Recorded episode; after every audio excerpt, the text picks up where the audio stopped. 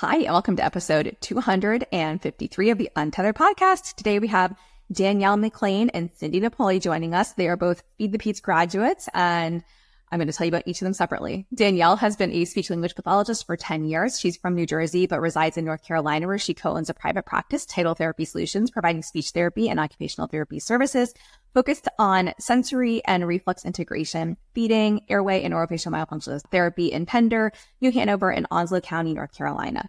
Danielle started out with a passion for working with adults with feeding tubes, motor speech diagnoses, and aphasia. She had a placement in E I and a N I C U P I C U in graduate school, which sparked her love for working with pediatric feeding.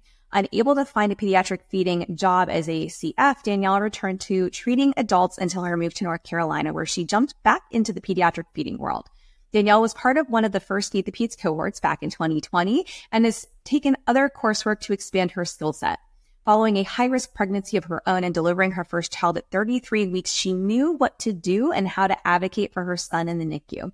He presented with tethered oral tissues and feeding challenges, and Danielle really educated the N I C U staff on how his feeding challenges were not just a result of being a preemie. He also did not have a speech therapist or a P T in the N I C U assessing him. She was the only S L P and mom that really came to his bedside. Uh, her graduate rotation and training in Feed the Peds served her and her son well. Danielle shares her journey with her son on this episode, along with her friendship and professional collaboration with Cindy Napoli, who joins us on this episode as well. Cindy has worked in pediatrics for over thirty-eight years. Her journey began as a physical therapy uh, assistant, working in a variety of settings. That formed her love for a multidisciplinary treatment approach, and during this time, she volunteered and worked on feeding programs, making sure that pediatric patients were positioned well and seated properly to engage with activity demands. Cindy also worked with an integrated preschool, followed by seventeen years in a level four trauma center in the P I C U, N I C U, inpatient and outpatient settings with infants and their families. Treating babies with torticollis really became a passion when Cindy's own daughter displayed torticollis signs and symptoms that were missed and undiagnosed by her own pediatrician. In twenty eighteen, Cindy returned to school for her graduate degree in occupational therapy while working in E I. She graduated in twenty ten, continuing to work in E I, mostly school-based, for five years, while also teaching pediatrics at the local university for two years.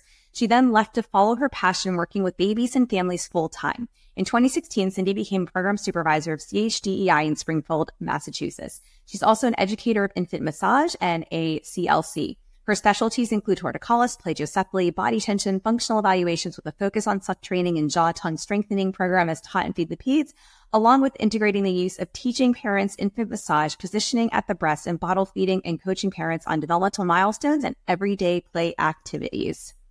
Quick disclaimer, all information, content, and material of this podcast are the opinions of the speakers and is for the informational purpose only and not intended to serve as a substitute for the consultation, diagnosis, and or medical treatment of a qualified healthcare provider.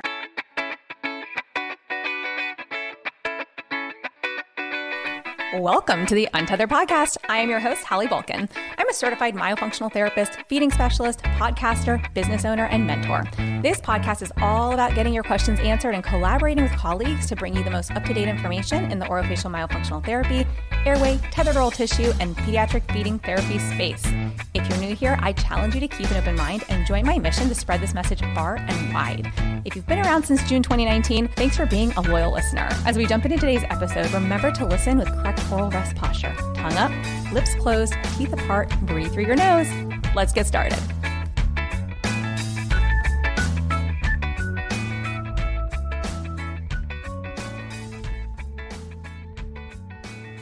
Danielle and Cindy, welcome to the podcast.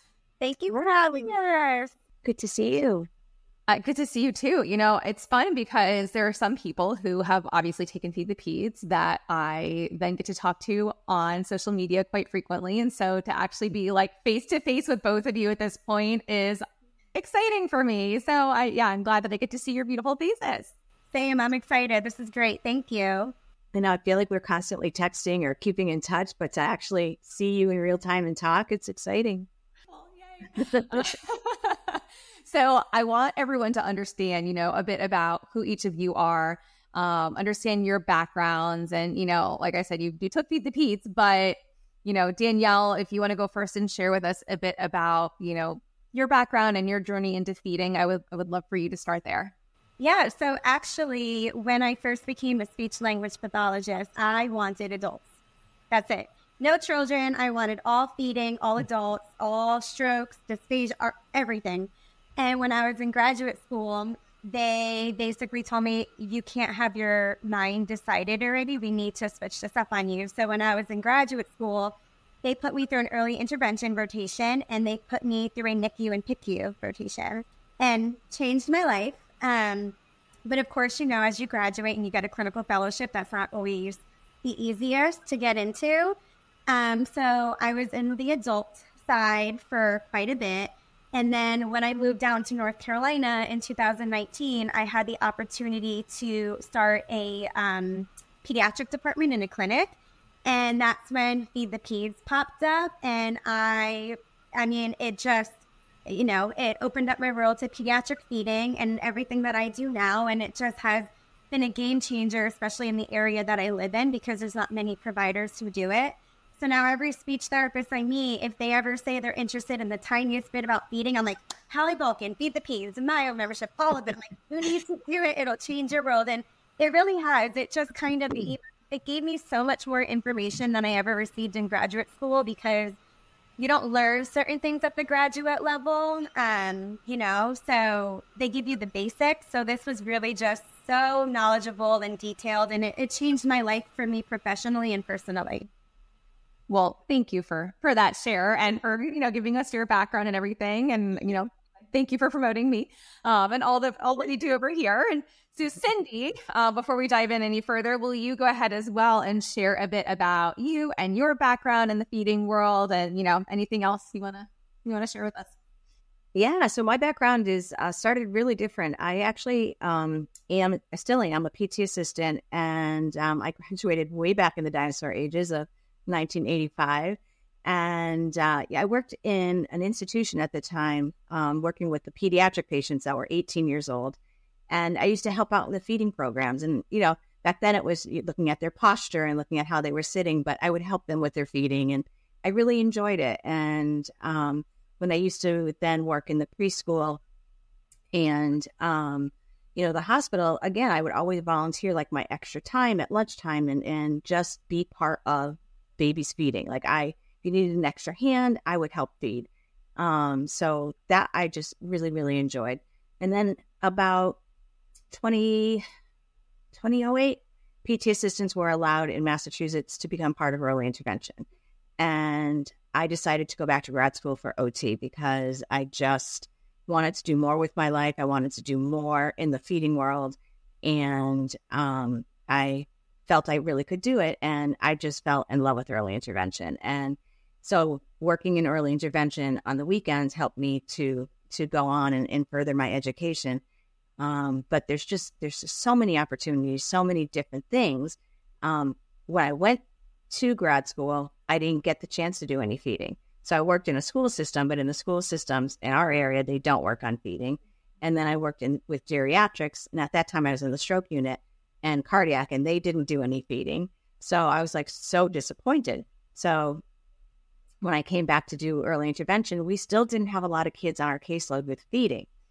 Um, fast forward, after taking your course, that's all I do is feeding. Like there was a time in my life where it's like, I wanted more. I just wanted more feeding. I took five different feeding courses, and I just still didn't feel like I had enough feeding courses. And, um, I just wanted more. COVID happened, but I signed up for Feed the Peds before COVID happened. And so trying to take your course and trying to manage everything in life, um, it didn't matter, because I was so like in tune to the course. Like the course was like the, I don't know, cherry on the cupcake. You know, it's like you looked forward to it every Tuesday and Thursday. Like it didn't matter that life was chaotic and crazy and you had to figure out your patients. It's like, you wanted to go to that course. You wanted to see what was going to happen. You wanted to see how those babies were going to progress from week to week, and and and learn and ask the questions in the live group when you could ask the questions. And um, I tell everyone it changed my approach to feeding. Like it totally changed everything I, I do in, in feeding. Well, thank you. Thank you for sharing that. I mean, it's one of those things where when um, this big vision came too, and I actually decided to put like my myo course on the back burner for a while and create the P E D feeding course first. I was overwhelmed because, you know, I was like, this is so much bigger than the knowledge base that I have. And, you know, yes, maybe I've taken a gamut of courses, but the actual kids that I'm working with at a certain point were primarily toddlers. And then I got into infant feeding, but it was more so those cases that were tethered oral tissue, you know, they had tethered oral tissues and they were mouth breathing and they were struggling to feed. And very rarely did I get like a medically complex case. Like I had some very medically complex cases, but they were few and far between. And I also, and so I just was like, I'm not qualified to teach all of this. Like I, I if I'm going to do this, like I need other people who do this on the, on a regular basis. And that's where we pulled together a team, which shape shifted between like the first days of talking about the course creation and actually getting the first course out, just because of a pandemic and people being like, I can't participate in this right now. And I was like, ah. you know, but it was really critical to me that we pulled together like this comprehensive course that I felt like I never had, that I always like wished that I had. Uh, and so to be able to actually pull that off, and then to meet, you know, therapists like yourselves, and then to watch everybody evolve, like even for therapists who were, you know, our goal was initially like, newer therapists, people who are newer to feeding. And then we started to hear that other therapists who have been in, have been doing feeding for a while were like, well, hey, like we're we're taking the course too. And we're like, that's so cool. And to hear that it actually was like helpful in teaching some new, you know, some of it was a review, but other stuff was new, or you were seeing things through a new lens. I was like, this is really, really cool for us. And we also saw like a whole change over time, just critical thinking, right? How everybody was thinking and putting information together, and the evolution of it to the point where like now in future cohorts, people will say, well, hey, I have questions about X, Y, and Z. And we're, we feel like we're often saying like, we promise it's coming, just wait. Like that conversation, like, the information is strategically happening in a certain order. And we know it feels like a long time to wait, but like, this is going to be a completely non- co- different conversation in two weeks after you've watched like module five or module seven or mod, right? And so it's we're always like, we promise we're not pushing you off. We just, this is where we can't have the, the conversation we want to have right now. Give it a few weeks. So yeah, so it's been very, very cool to be on this side of things and, you know, be able to watch therapists evolve and watch therapists really step into, a lot of them sometimes have the competency already, but really step into being more confident and really going, oh yeah, okay, I knew some of this and I knew a lot of it actually. Now I've got some new stuff too. And like, I really feel like I can go out there and do it. So that to me is like very rewarding to see.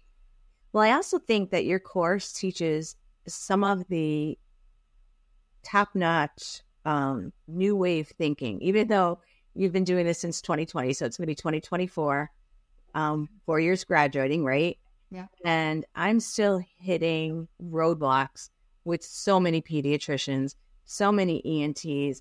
I feel like I'm a broken record. Um, you know, I counted since we graduated at least ten kids that I've um, referred and have gotten diagnosed with airway issues just from taking your course and knowing the signs and knowing, you know, what to look for. And that's so important. It, it, it I mean, I say it shouldn't come from me, but those are things that should be red flags for, you know, uh, people right from the start. So I feel like we're educating, um, you know, pediatricians, they're listening, but it's frustrating at the same time that everybody's not at the same level. And this is, to me, it's old news, right? But it's not, you know, so you elevated, and I love the change of your name.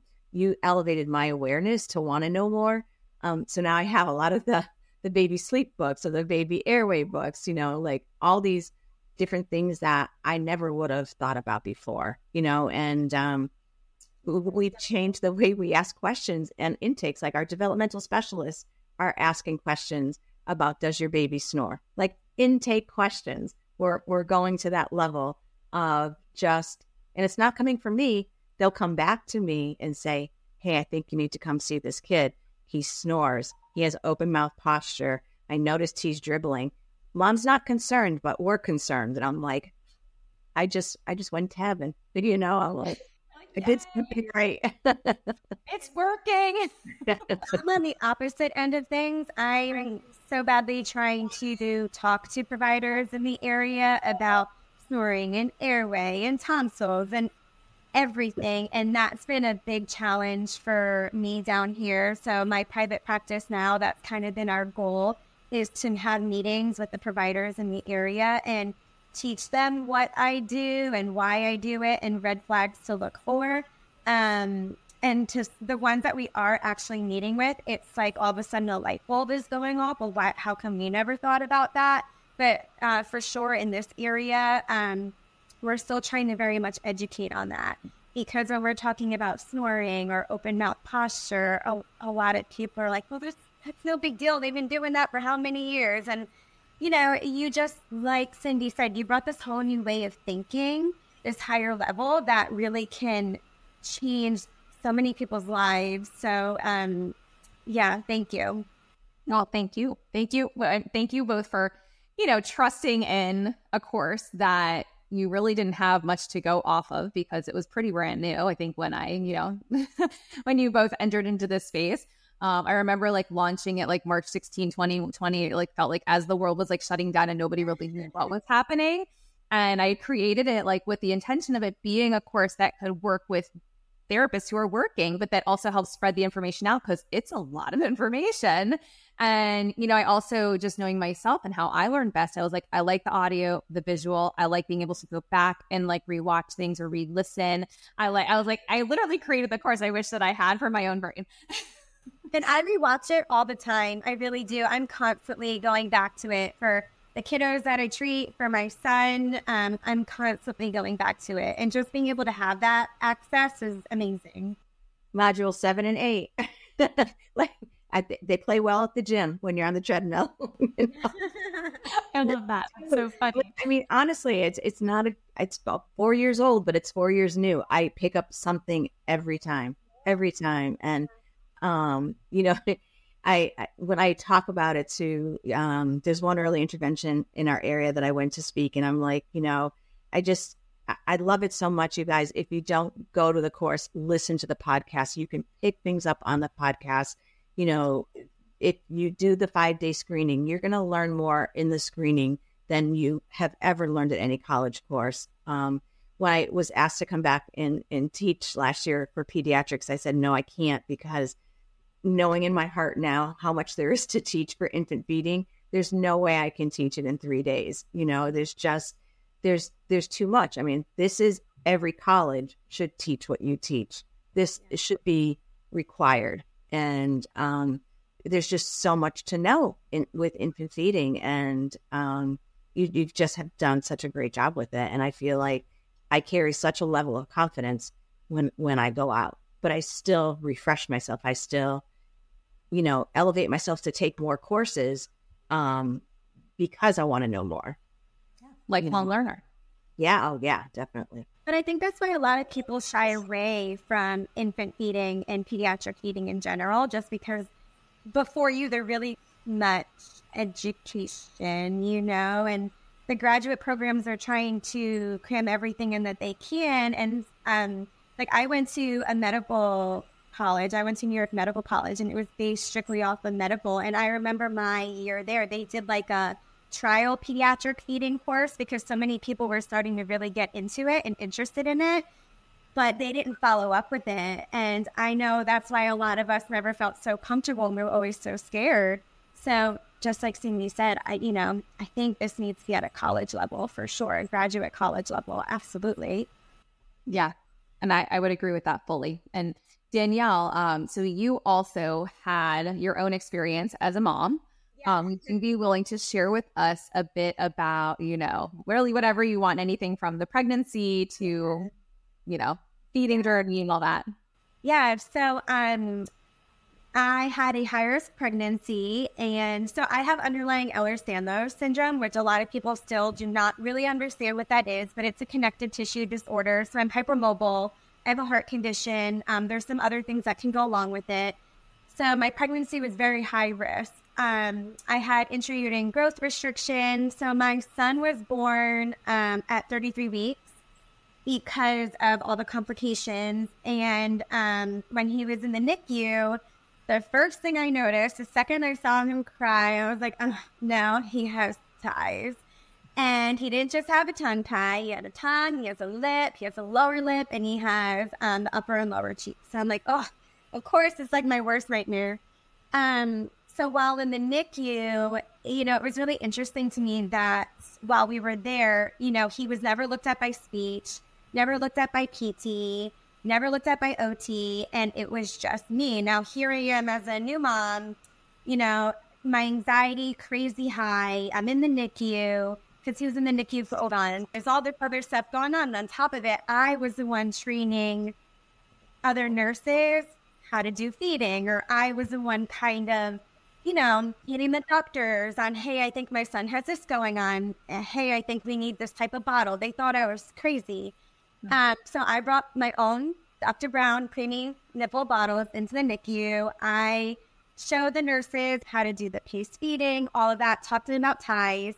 The point where other nurses were coming up to me asking me, you know, what happens if a kid's doing this? Um, so, and I wouldn't have known how to do all that unless it was for the Feed the Peds. And then, um, so we got him home and I found a provider in the area from the Feed the Peds alumni group. And she is two and a half hours away. Um, Doctor Woolman, great dentist. So um, when my son was forty weeks and ten days, we brought him a Doctor Holman for just a, um, an upper lip and the t- the tongue release. Um, at that point, we didn't do the cheeks or anything because there there wasn't much research out back then when we did it. Um, and, you know, here I am, a new mom, and also my son's feeding therapist because there's not many people in the area that can do what we do. And that was really hard for me. And it still is really hard for me. Um, my son's healing was not... not great. Um, he has reattached. He kind of now presents with a partial release, and I work on function with him all the time. Um, and uh, part of it, I think, is because he might have an underlying issue. But being a mom and then having to be a therapist, I can see my kids that I treat and be, you know, just know exactly what to do and how to do it. But then when it comes to your own child, you really are just so blinded by what's the best thing to do.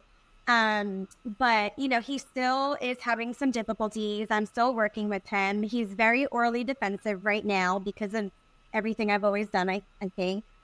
Um, and, you know, right now I'm just working with what we got. I've talked to Cindy a bunch of times, actually, about what to do. Do I get a revision? Do I not get a revision? I know right now it's not the best time because he won't even let me look at his mouth. Um, I still do some different things with him. But I think that, you know, I think there's one thing definitely missing in our area, in our specialty, is what do we do when a child might present with some type of underlying connective tissue disorder when their healing is just not ideal? Do we revise? Do we not revise? And then you really have to weigh out the pros and cons. And I think that's what brought Cindy and I together initially was me asking questions on the Feed the Peds group. And then we started texting, and that's been a big, you know, question mark for me. And, you know, is it worth it or is it not worth it? Because we're talking about scar tissue. We're talking about, you know, more reattachment, all these issues. And I definitely think there's um, something to say regarding healing. It's something I've never really thought about fully until my son's healing was just a mess. And here I am doing all the exercises exactly as prescribed, exactly as you taught us. And I'm like, wow, it came it came back, and it came back a little bit worse. And then here I was as a clinician looking at these parents like, are you really doing the exercising? And now I know, you know, you know, at, at the end of the day, a lot of it has to do with the anatomy and physiological functioning of the, the patient, whether it be a child or an adult. And I just think that's something just so fascinating about our bodies and something I've been really looking into and you know, reaching out to other professionals in our field about their experiences with that, and if they're doing any research on that. Um, but long story short, it's definitely, definitely been challenging being a mom and a speech therapist. And my son has gross motor issues and low tone and torticollis and all these other things combined that it's been really hard to kind of separate the two. And that's why I think Cindy and I really hit it off, because we can just talk about this kind of stuff all day long and give each other insight, whether it be from my son or her patient or a patient of mine, and yeah, that's my experience with it though. Well, thank you for, for sharing that. I mean, I know from one mom to another who has had, you know, feeding challenges and tethered all tissue cases, it's, it's not easy. And it's especially hard when you have to be your own, you know, you have to be the mom and the feeding therapist simply because there maybe is not somebody nearby, even if you want it to be somebody else. Uh, I also have a low tone connective tissue issue. Like we think that I also have E D S.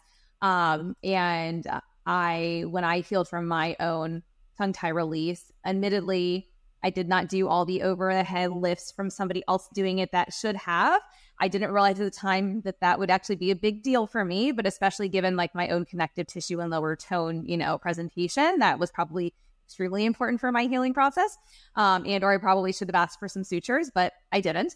And so I, you know, when my tongue healed, I do have what feels like enough range of motion from a functional standpoint. I do sleep with my tongue up in the top of my mouth. I'm not congested. My mouth is closed. And so from a functional standpoint, I've been able to work through, and I did do some adult expansion too, but I've been able to work through a lot of it to the point where I'm functional. But when I look at it, it doesn't look the way I want it to heal. So instead of healing in like a diamond, it, it healed in a triangle. And so it wasn't necessarily, for me, it wasn't necessarily worse off, but it was like, huh, to put somebody through this and maybe not understand that healing may be very different from one person to the next. It was also a very big eye-opening, you know, experience for me. And I completely agree with you. This is not something that, uh, one, that I really think I understand well enough myself, but that she was very well documented, discussed. You know, it's definitely missing. And I don't know, Cindy, I know you're, you've talked to Danielle about this. Is there anything from an O T? And I know so you also have like your P T A background. Is there something you can share or any insights you have on this topic? So Danielle and I talk a lot. It all it all started it all started way back when with that straw question. She asked a straw question on Feed the Peds wall, and nobody was answering it. And so I gave her the protocol, and then I just decided, heck, I'm going to text her on the side. And then we've been texting ever since. And and she's like, "Can you give me some ideas? My son has torticollis," and I'm like, "I can't give you any ideas for him. I don't have a license in North Carolina. So, um, but I can coach you on what you can do." You know? I'm like, I'm so ethically bound to everything my license say, you know, so I'm like, I'll tell you ideas of what you can do. But um, yeah, as far as the, the release goes, because I, I went to a study group with uh, Michelle Emanuel too. And, um, you know, she was saying the same thing, like you can release these kids as much as you want, but you know, you're going to get the same response. If they're not actively participating in the stretches, you may not get that that lengthening, right? And and then I was talking to one of my providers, um, so I went out to dinner with her, and and she was saying, even if you got stitches, you still have to do the stretch. So from an oral aversion standpoint of view, and as being an O T, I would say stay out of his mouth. Like, let's use food as a way to reinforce the strengthening. Let's use food to get his tongue to come over. He likes vibration. So let's think of, of um, techniques that we can use to get better um, elongation, weight shifting in the mouth. So I'll use all my, all my therapy terms of, of what I would do on the floor. But really, it's about safety in the mouth, right? What do we want his mouth to do? As far as the speech stuff, you know, um, go back to some of the top school courses that you went to with, you know, doing the the tongue exercises. I think we both took the same course this summer. We, we seem to take the same courses.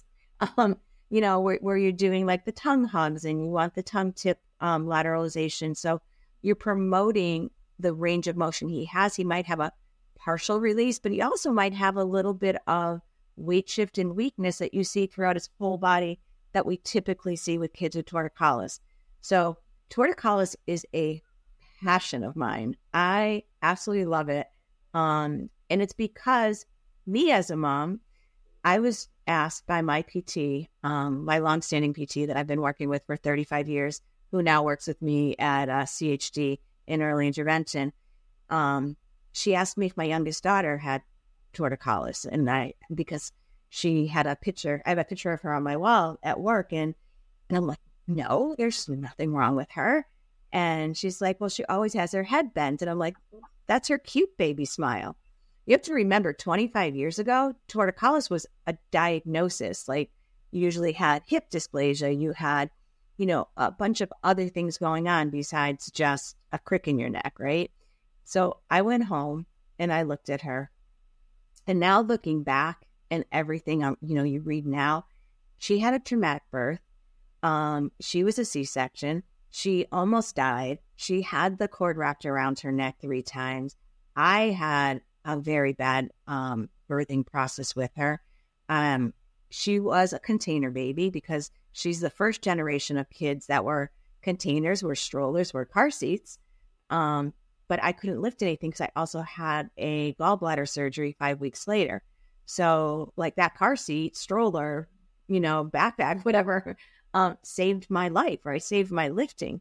So literally, she truly had a positional torticollis, right? Nobody calls it that anymore. Pediatricians aren't taking the time to say and to refer. So we got these babies with all this body tension. What I've learned from going to Feed the Peds course is the connection between torticollis and tongue tie. And that's the other thing that you drove me to, Hallie, um, is I needed to know more what that connection was. I needed to read more. And the more I read, the more I researched. I wrote up my first evaluation. I was so proud of it. And one of our area providers said, I can't accept this from you. You're not a C L C. And I'm like, I'm a, I'm a feeding therapist and I'm an O T and I took a course. I know what I'm looking for. I did a functional evaluation.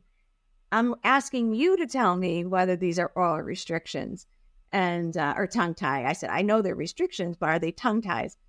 Wouldn't accept the evaluation. And I'm like, you know what? I'm going to go back and I'm going to better myself.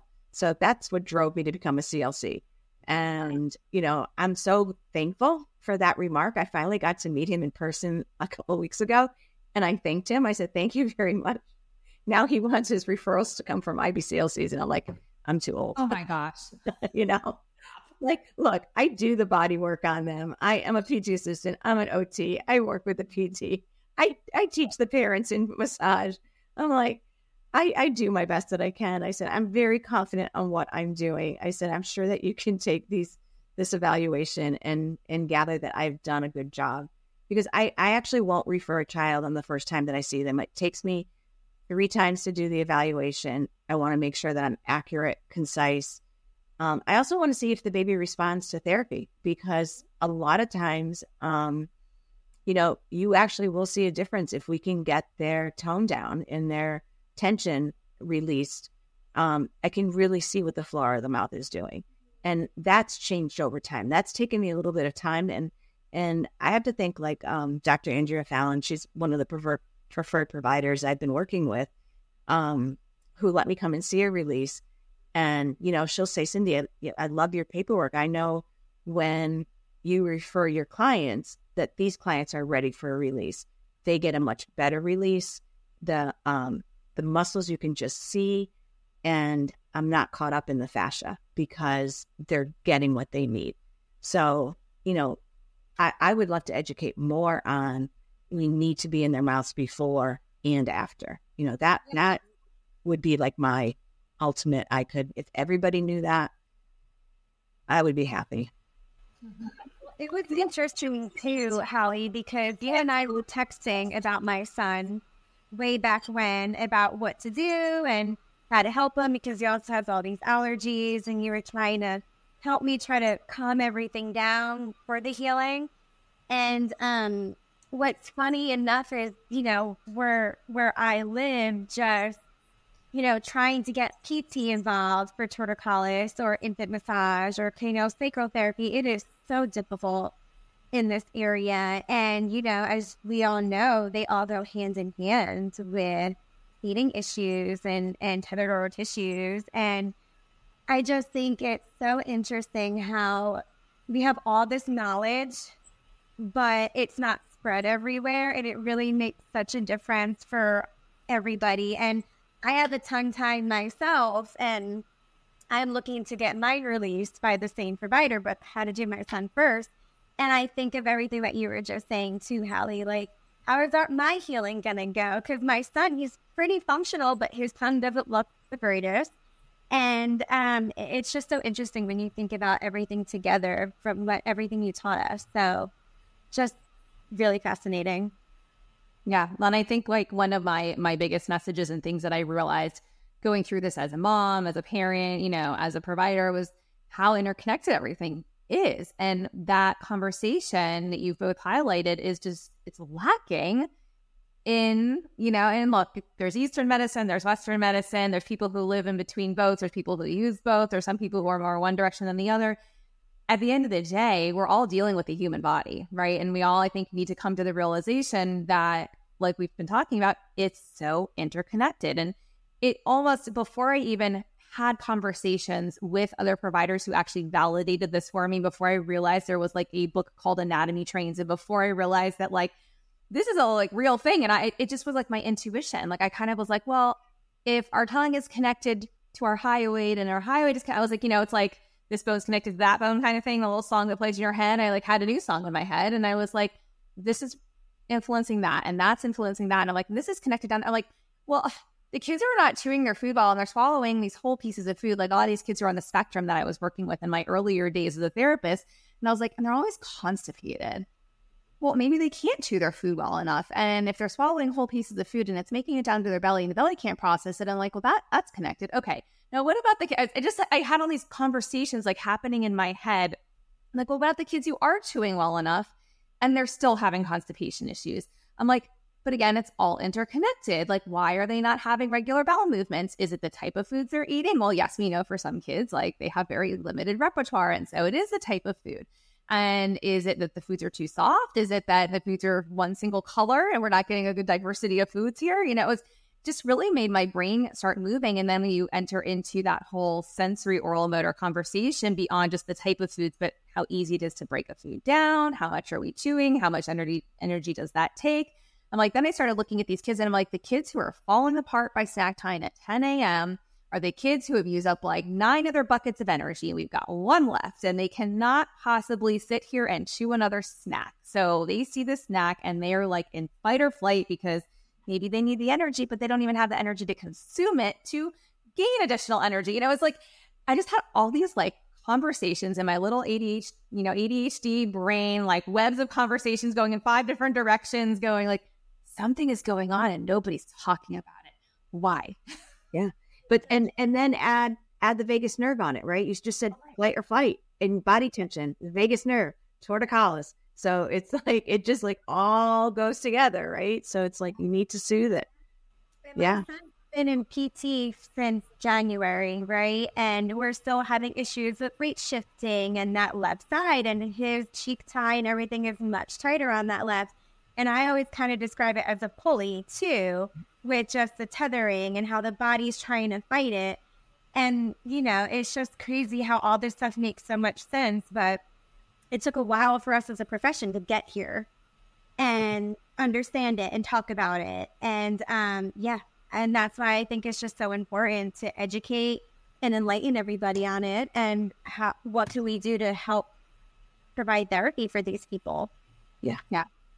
And something that, um, one of our sucking skills, right? The the uh, infant training skills that we do, you know, after we do our vows and everything.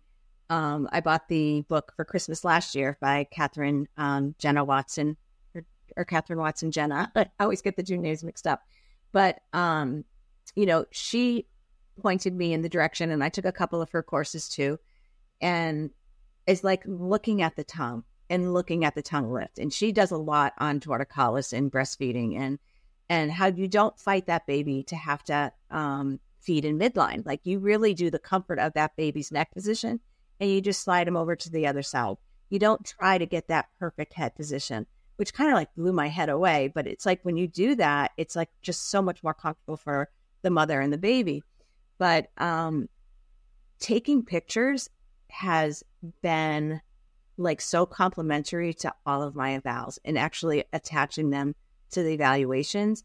I'm actually seeing like, we'll just take pictures randomly when the baby's crying and you can literally see the tension and the lift in the tongue and how asymmetrical, not just our jaws are, but the tongues are. So you can tell the jaw tension by by the the tightness, right? How how long does it go in? Where where is it going in the fingers? How tight is it with the phasic bite?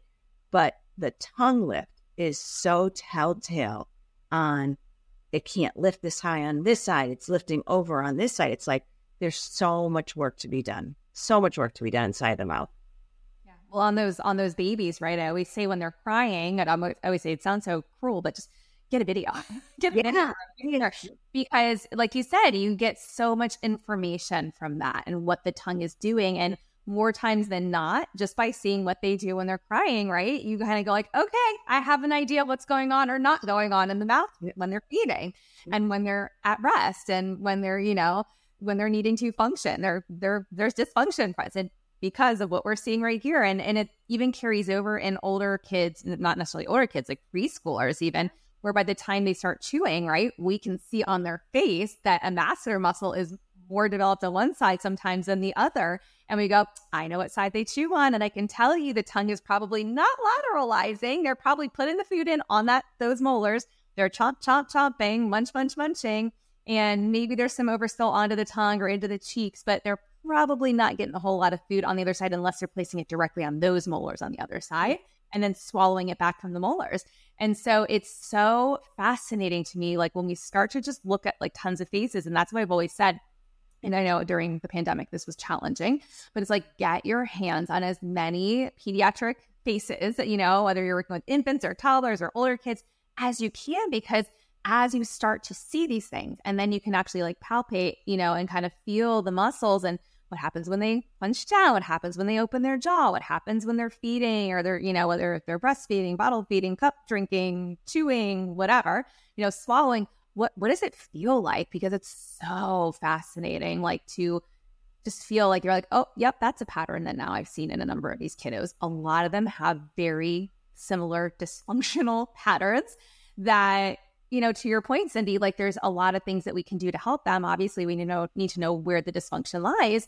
Um, but yeah, like how, you know, we don't diagnose on the visual, but that visual is so critical. And it's always been like one of my best teaching tools because we can't see it all. Like I can't see it all when working with a child. I will record and go back after and be like, whoa, totally missed that when they were sitting right in front of me and I was looking right at their face. Like, yeah.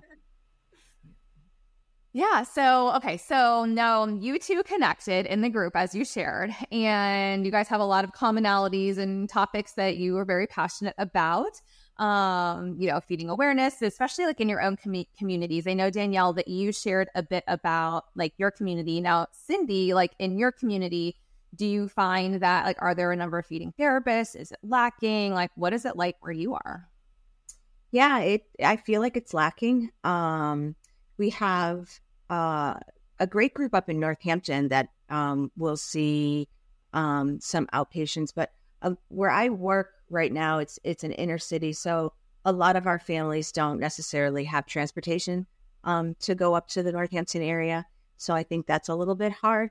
Um, but you know, there are several early interventions um, in the area. But anybody age five and over, so for the older population, um, it can get difficult. It can get really difficult for these kids. I only treat zero to three, so um, you know, it's it's it's hard. A couple of the hospitals will treat, but it's very short term, you know, so there's there's not a lot of uh, variability in in in feeding therapists. There's not a lot out there.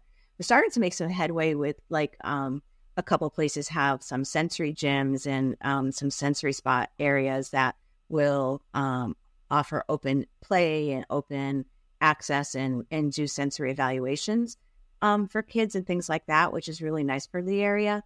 But um, there's not a lot of, of private, um, you know, feeding therapy and things like that. So, and I also think it gets kind of touchy too, um, just kind of expanding on that, right? Because food is comfort, food is love.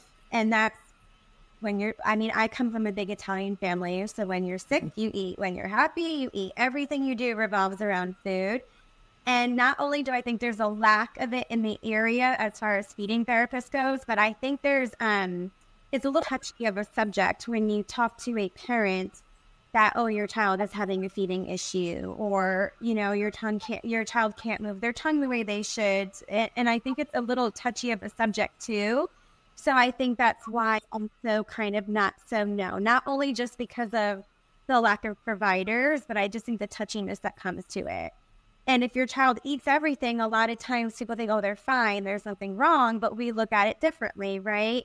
Or a lot of times regarding the airway, I see older kids too, um, and a lot of them have attention deficit issues, and a lot of it's coming from that airway, and trying to, you know, explain that to a parent or a physician, it can get a little touchy, you know? So I think that's also kind of the reasoning for being not so big as we want it to just yet.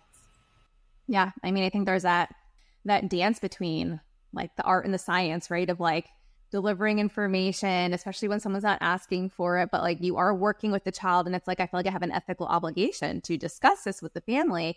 And I think part of it, you know, surrounding food especially begs the question of like, where's the education for us about being culturally sensitive and being culturally competent clinicians? Like, how do we even ask the right questions to not offend this person? How do I deliver this information? And, you know, and look, at the end of the day, if they're not interested in addressing it after I brought it up to them, like that's their prerogative, right? But it's, yeah, it's such a fine like dance between that, because I, you know, I'm I'm Jewish, and we have a motto in my family, till we eat again. Like every time I see my family, it's like till we eat again, because everything centers around food, whether it's birth, a holiday, a holiday where we're fasting and then we break with a fast at the end of the day, death, like everything, let's uh, celebrations of all kinds, like everything is somebody had surgery, somebody's husband got diagnosed with something, something happened to the child. Where can I send a meal? Is there a meal train? Like, how do I, like, nobody wants you to have to worry about feeding yourself or your family. There should never be anything but enough food, right? And so I totally, totally get like where you're coming from too. And And it's, you know, as like a mom also, for like someone to say something to me, I think, you know, as a feeding therapist, like, okay, I get it. But I always try to put myself in their shoes to be like, whoa, like this is, this is something we don't touch. Like we don't mess with this. And, and at the same time, we're like, but I also want my child to thrive. So like, what's that marriage between, you know, being very sensitive to, and also being an ethically, you know, appropriate clinician? Um, it's a, it's an interesting conversation. Yeah, it's definitely a dance. We definitely teach that. Um, when we talk about responsive um, feeding, one of the topic areas that I bring up is, you know, how do you feel about feeding? How do you as a human feel about feeding? Did you have trauma in the past? You know, because many of us did, you know, being Italian, who you finished your food. Um, and, and it was, a, we always had a happy time eating, but, you know, we also came from different pasts. It's like, you finished your plate club, and if you didn't, you went to bed early, and, you know, food mattered. And, and, um, you know, when I was brought up in college, it was like, you know, desserts were rated the same as, as your mealtime, which I do agree with. You know, it's not finish your plate club anymore. So, so trying to pass that along to, to new parents and new therapists, it's like, you got to kind of understand where parents are coming from, kind of read the room, and, and, also, like if we're talking about baby-led weaning, or even having that conversation with how are you going to feed your baby, um, you know, what what's the next steps of of transitioning your baby from the breast or bottle um, into solids? You know, one, are they going to believe you? Are they going to believe the pediatrician? Like I, I just come out straight and say, this is what the American Academy of Pediatri- Pediatrics says. This is what the W H O says. You know, six months is when we start feeding and introducing solids. And um, this is how I feel. I'll give you the data on it. Um, and this is the reasons why. But then when we start talking about, um, you know, the baby-led weaning or adaptive baby-led weaning, and you're talking about a lot of food waste, right? Some of our parents can't afford the food waste. So how do you have that conversation that we're going to value this, right? We're going to value the baby bringing food to their mouth, but at the same time, how do we do it so that they don't break the bank, but they can still manage it and, and do it lovingly, right? And then if they don't want to do that, how do we not judge them for not carrying out what, what we say? So it's, it's a lot of checking in with yourself as a therapist and and not using implicit bias and and or or using noticing your own implicit bias, right? And and going from there and saying, okay, what's best for the child? What are the parents' goals? And how do we meet that together? Because sometimes we might have these great grandiose goals, but the parent just, you know, wants to do what they want to do, but let's get safe for the baby. Well, and I think that's a beautiful point because, you know, it's one of those things where you really have to check yourself, like you said. And it was before I even had children, I oftentimes would like try to take a step back and go like, okay, I have, don't have their lived experience. What, you know, when a family says to me, like, I respect what you're saying, but we don't want to do that. Like that can hit your ego a bit, right? And you kind of go like, oh, I mean, but do you actually respect me? Do you actually trust me? I mean, you start to have these conversations in your head. And I think a long time ago, I really... I just based on some of the populations I worked with, I very early realized that not all families, like you said, can afford food waste. And and even sometimes those who can maybe are not okay with it, or maybe they have their own ways of dealing with it. And so I really think, like you mentioned, Cindy, it's our responsibility to put our egos aside, check our implicit biases, our biases, to make sure that we are being sensitive to who we're working with, because at the end of the day, you're not helping anybody if we're, if we're, if I'm pushing my agenda on a family, I'm not there to help them. I'm there to push my agenda and make myself feel good, right? And so that's why I say it's like such a dance between art and science, because we have to put on our creative hats and go, okay, what I normally recommend is not going to work for this family because it just, you know, they have certain cultural beliefs or they have certain, you know, monetary or dietary guidelines or restrictions or whatever the case may be. What can we do to help this child, like you said, be successful, meet the parents' goals, and do it in a safe way? So I love how you framed that, because it's it's in, it's really important. And if, if it's not more important than everything else that we do, you know, families are not going to step forward and trust you or want to work with you if they're not being heard. And so, especially in this day and age, you have a big responsibility to lead that conversation. Um, and, and I think, you know, my eyes were very open to marrying my husband, who was born in Belarus and communism, and who, you know, food waste is like not a thing here. Like we don't throw food out, but I also have this, I always have this thought in the back of my mind of like, I'm not in the clean the plate club, you know, committee, like that's not where I live. Um, but I will take food from our table and I will put it in a glass, you know, container, and I will put it back in the fridge and we will eat it tomorrow. And, you know, where one of my parents grew, you know, grew up in the either clean the plate club, you have seven minutes to eat, the t- plate gets picked up, you know, seven minutes after I put it down on the table. And if it's not done, like, like you said, you go to bed early, or you don't get anything else the next morning, you don't eat, too bad, go to bed. You know, so it's like, there's so many, like, whether that's trauma that's been embedded into like our experiences, um, or like when I was growing up, I felt like there was always enough food. Uh, there was no limitations on how much time we had to eat. My brother was usually the last one at the table. He was a kid who liked to carry two cookies around, one in each hand. He didn't always eat them. Maybe he'd eat one, but he didn't eat both. It was like, you know, he, whatever that was, right? Everybody has these experiences that they come with, and they may not want to talk about it, but I think giving the space to open conversation around like what's, like you said, what, what are your experiences? What are your beliefs? What is important to you here? Um, is something that we definitely need to discuss more and elevate more. And I actually had a, um, a phone call with the C E O of ASHA yesterday, and we were talking about just things happening and some change that we want to see internally and some things that we're doing, you know, externally as members. And, um, and we brought up the conversation around feeding, drinking, swallowing, and these different cultural, religious, you know, conversations and, and, just understanding how to even approach that conversation. And she did share one resource, but it's become very apparent in the past couple of months that we need a lot more. And I think that, you know, it then falls also on us as therapists to support our colleagues in approaching these topics and these conversations. Yeah. yeah. So now after that heavy topic, that's a good one. Let's move forward. And, and Cindy, I know you also, um, You you give talks, you you teach on some level, right, at the local university. So um, talk to me about, I think, Danielle, did you attend some of Cindy's talks that she gave? Like, talk to me about that. Yeah. So so Danielle came as um, as a mom and as a uh, S L P, um, I think you came to the first one, right? Because the second one you ended up having to work because your employees were sick. But um, so I gave a talk on torticollis and the connection between um, torticollis and tongue tie, and then an intro to, what was the other one? We did intro to baby-led weaning and adaptive baby-led weaning, which is the one you weren't at, right? I was not at that one. Uh, what was the other one?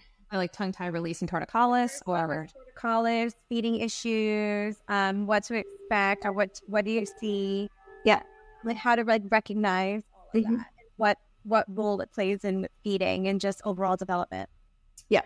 So yeah, so we talked about that and and really gave them what does it look like to breastfeed? What does latch look like? What does um, you know, a good breastfeeding session look like? What does a shallow breast uh, latch look like? And you know, I think some of them like had no clue, like what the tongue was supposed to do. I mean, I know, and I use the, the Farquhar, Doctor Farquhar, the E N T um, videos that you had on. And um, I even found the toddler videos. I, I love his site because he has multiple tongue tie videos. Um, and I used um, those videos, and I don't think people realize like what the tongue function is really supposed to do. So even when I was taking classes as a C L C, like people will ask me, you know, like how did becoming a C L C influence your um, your job as a feeding therapist? I said, becoming a C L C has helped me learn about breastfeeding and supporting the mom and knowing what a good latch looks like and knowing how a baby should come on the breast and off the breast and everything I should know about a mother and the signs and symptoms. So I think that has helped me greatly. And I talk a lot about that. Like you need to know, like as an O T, you can take classes, you can go to different courses that, that offer lactation and O T, but being a C L C really tunes you into the science of what might be happening inside that breast, what might be happening with the mother's emotions. And, and again, being an O T, you can do all that counseling. So it really goes hand in hand.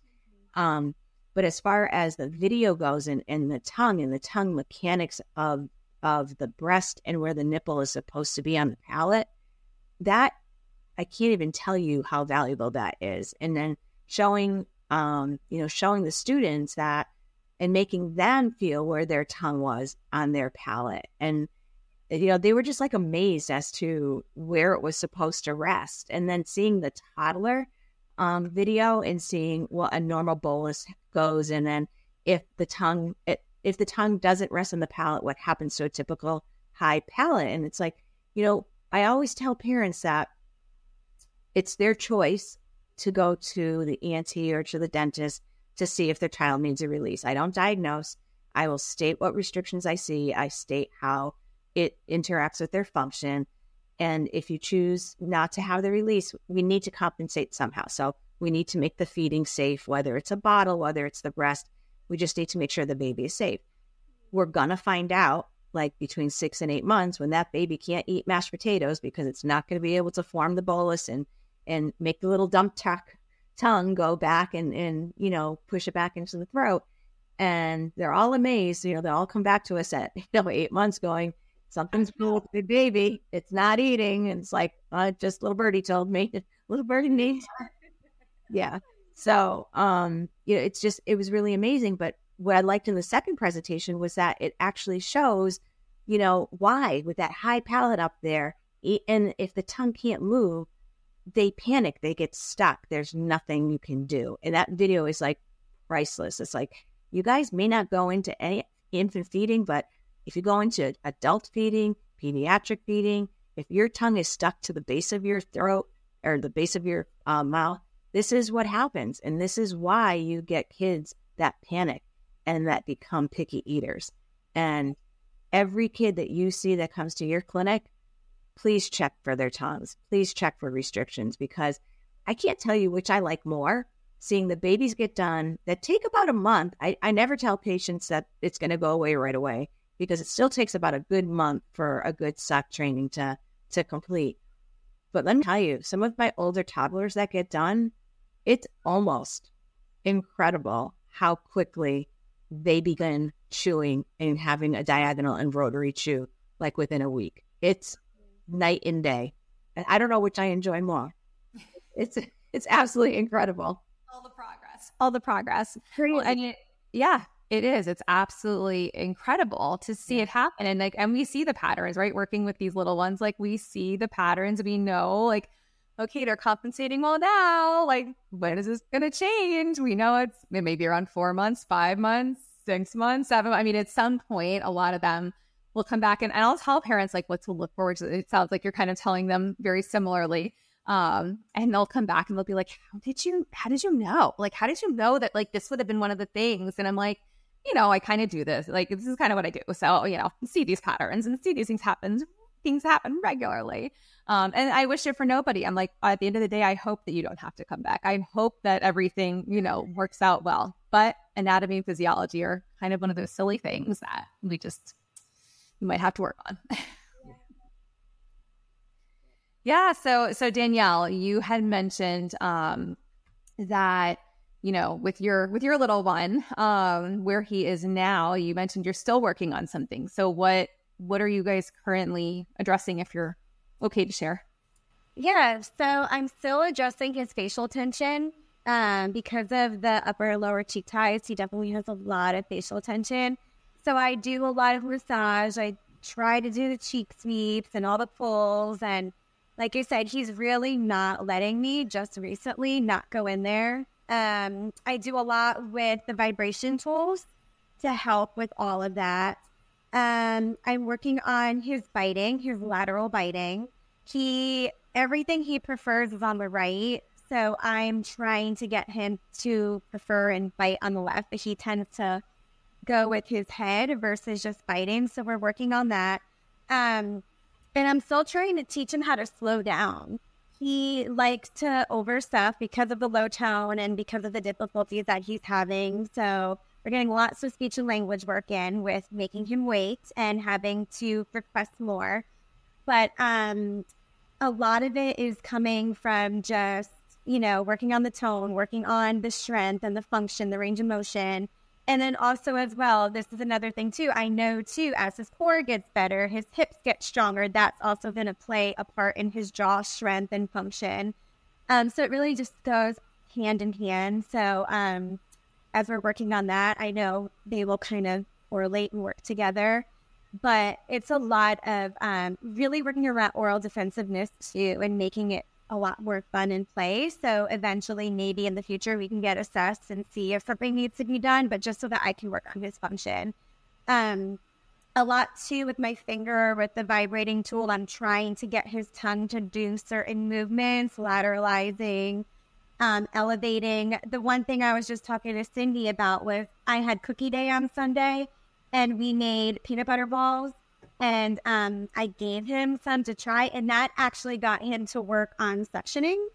So I was like, all right, if this works, we're going to do clicking and we're going to do elevation and suctioning. And that worked. And I was able to see the frenulum, and it's there, it's pretty thick, but he's able to do that and hold it for a couple of seconds while doing the peanut butter ball trial. So that made me ecstatic.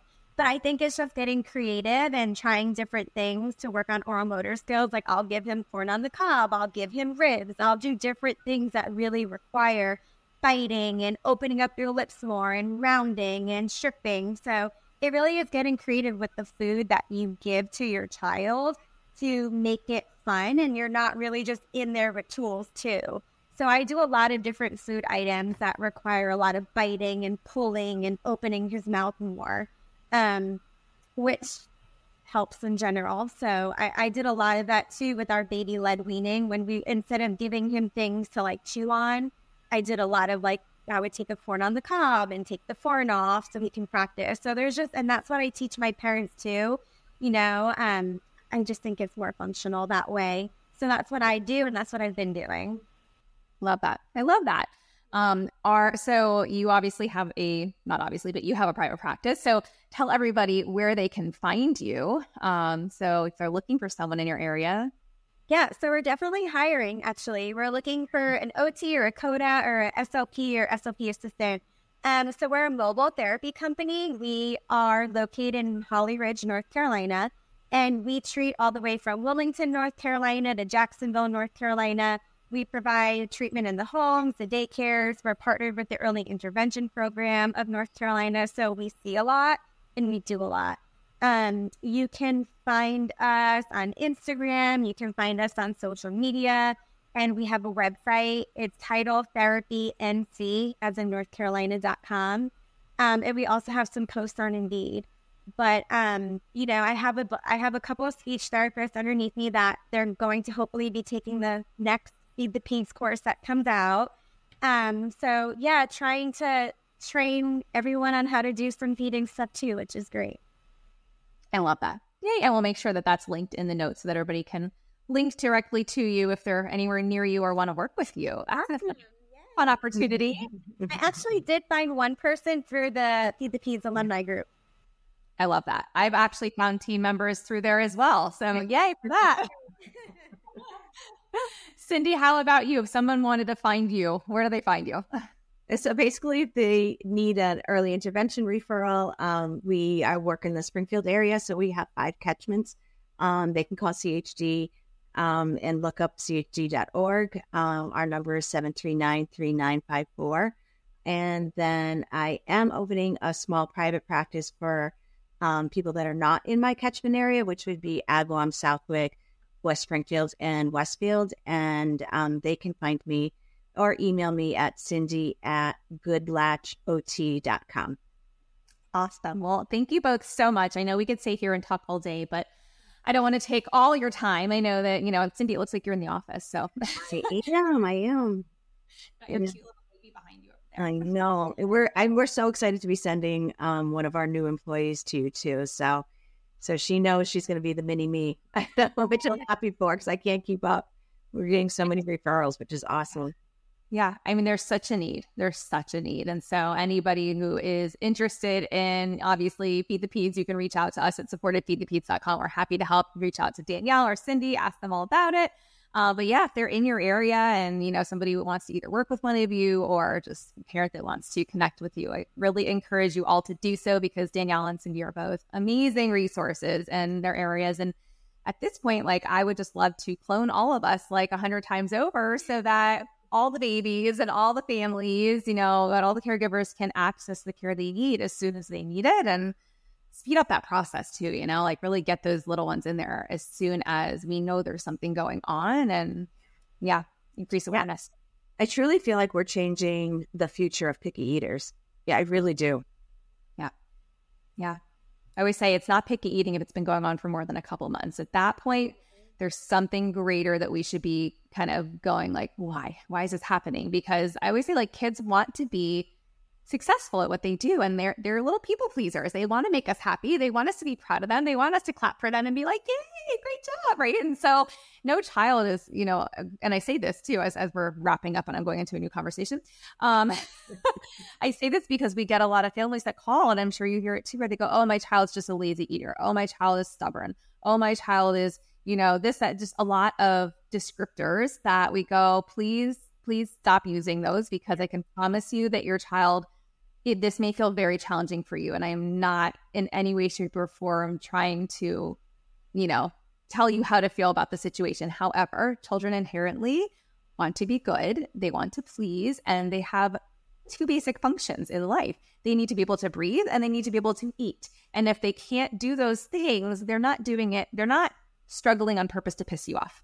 So if we can all take a deep breath and realize that, like, you know, children really want to eat and breathe, maybe we can all kind of come to the table and have a different conversation. But yeah, we get those phone calls all the time that they're lazy, they're stubborn, they're this, they're that. I'm like, oh, can we just stop that dialogue and move it to a different conversation?